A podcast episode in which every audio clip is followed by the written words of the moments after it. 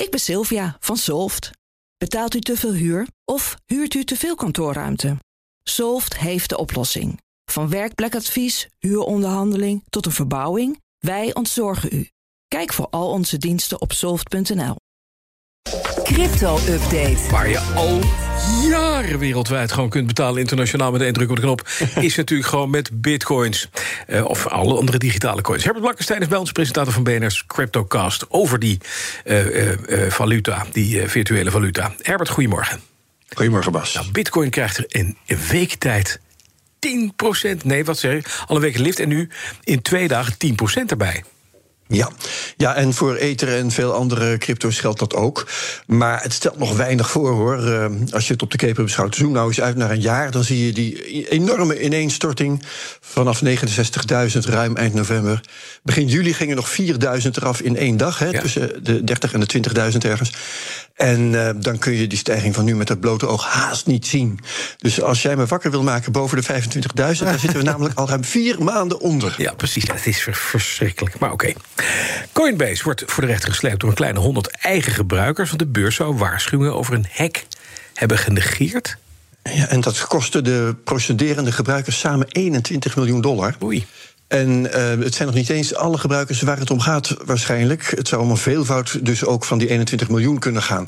En het gaat om een lek in de wallet van Coinbase. Dat is dus waar de klanten hun crypto bewaren. Uh, scammers die hebben uh, Coinbase klanten een voucher weten te verkopen. Ja, dat leek een soort tegoedbon. Waar dan een smart contract in verstopt zat. Ja, dat komt ook niet vaak voor. Um, en de scammers kregen op die manier de macht over die crypto-portemonnee. Ja, en die hebben ze natuurlijk gebruikt. Ja, oeh, en Coinbase deed vervolgens helemaal niks. Althans met nee, de klacht. Nee, nee, volgens de aanklacht tenminste deden ja. ze dat niet. Ze repareerden het lek niet. En dat zes maanden lang, notabene. Uh, Coinbase waarschuwde de andere klanten ook niet. Zo van, hé, hey, er circuleert iets vreemds. Uh, daardoor werden er meer slachtoffers gemaakt dan uh, nodig was. En Coinbase is pas de klanten gaan waarschuwen... toen duidelijk werd dat ze voor de rechter werden gesleept. Mm. En ja, de, de mensen die geld hebben verloren... willen nu hun gestolen geld terug. En dat willen ze van Coinbase. Ja. Ze hebben namelijk helemaal niet zelf een transactie goedgekeurd. Er is, ja, je zou kunnen zeggen, geïncasseerd. Um, uiteindelijk zal de rechter het moeten zeggen, want dit is weer zo'n situatie die uh, nergens in de regels uh, staat beschreven. Nee, precies, dus zo gaat het met nieuwe dingen. Ja, dan ja. Slotty, het is een netwerk van online casino's, verkoopt NFT's die de koper een aandeel in de winst beloven. Ja, ja, hallo. Ja? Vier Amerikaanse steden hebben precies hetzelfde gezegd wat ik zeg. Ja, ja, hallo, dat gaan we niet doen. Nee, uh, het kan natuurlijk wel technisch, hè. Maar goed, uh, mm -hmm. Texas, New Jersey, Alabama, Kentucky zijn de staten die vinden dat dit ongeregistreerde beleggingen zijn en dus illegale beleggingen. Ze zeggen, ja. hou daar direct mee op.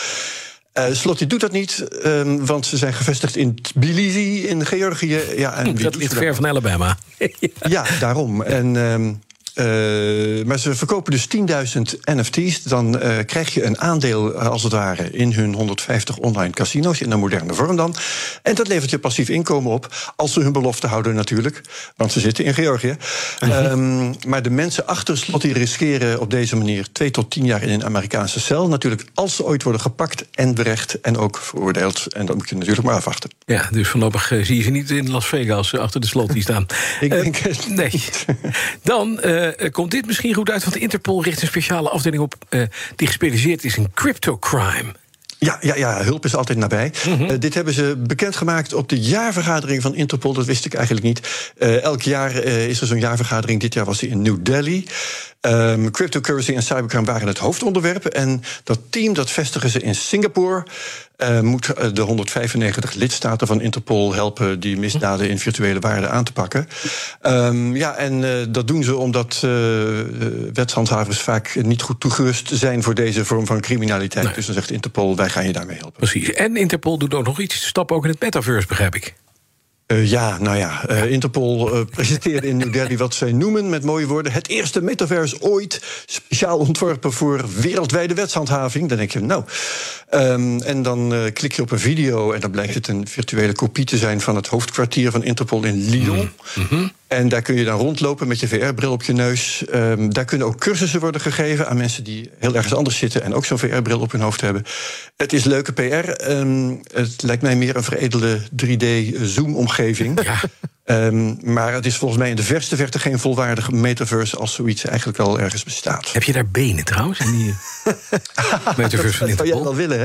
Ja, ik zou dat ik willen. heb daar mensen met benen gezien. Maar uh, dat was voor de video misschien. Ik weet niet of als je echt daar je VR-bril gebruikt, of je dan wel je benen hebt. Oké, okay, ondertussen koopt de cryptobeurs Binance een vijf sterren agent weg bij de FBI. Dat is een, een stukje ja. reversed engineering, hè?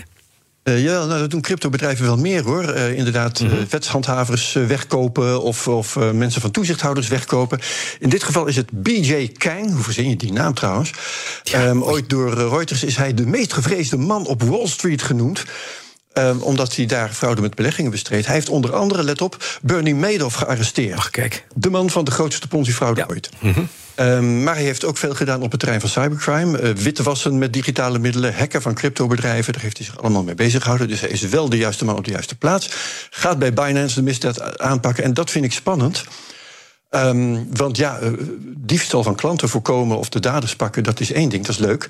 Maar toevallig heeft Binance pas een boete gekregen van de Nederlandse bank ja. voor het illegaal aanbieden van cryptodiensten in Nederland. En uh, wat mij nou zo benieuwd is of een bedrijfsdetective daar ook een, ta een taak in krijgt om misdaden van de werkgever te voorkomen of juist aan te melden. ja. Dus uh, een bepaalde belangen uh, tegenstrijdige. Zo kunnen ze kunnen optreden, ja. ja. Belangenconflict, dat mm -hmm. ligt daar op de loer. Ja. BJ Kang, die inderdaad aangifte doet tegen zijn eigen baas straks. Je weet het niet. Ja. Wat heb je in de CryptoCast deze week, Herbert? Nou, de listen en lagen van de Nederlandse bank dus. Uh, bij de totstandkoming van de anti-witwaswet uh, voor crypto, AMLD5. We hebben als gast Simon Lelyveld, expert in financiële regelgeving. En die heeft 2000 pagina's aan documenten gewopt. Heeft ze ook nog allemaal gelezen. Echt balen e-mails tussen financiën en uh, de Nederlandse bank bijvoorbeeld. En wat daaruit komt is vrij spectaculair. En Lelyveld maakt zich ook daar heel boos over. Er is verwarring over wie nou precies toezichthouder is op wie. Uh, over de weigering van DNB om een simpel registratiesysteem op te zetten. Dat werd vereist door de Europese richtlijn. Mm -hmm. En door het uh, advies van de Raad van State. Heeft DNB allemaal niet gewild.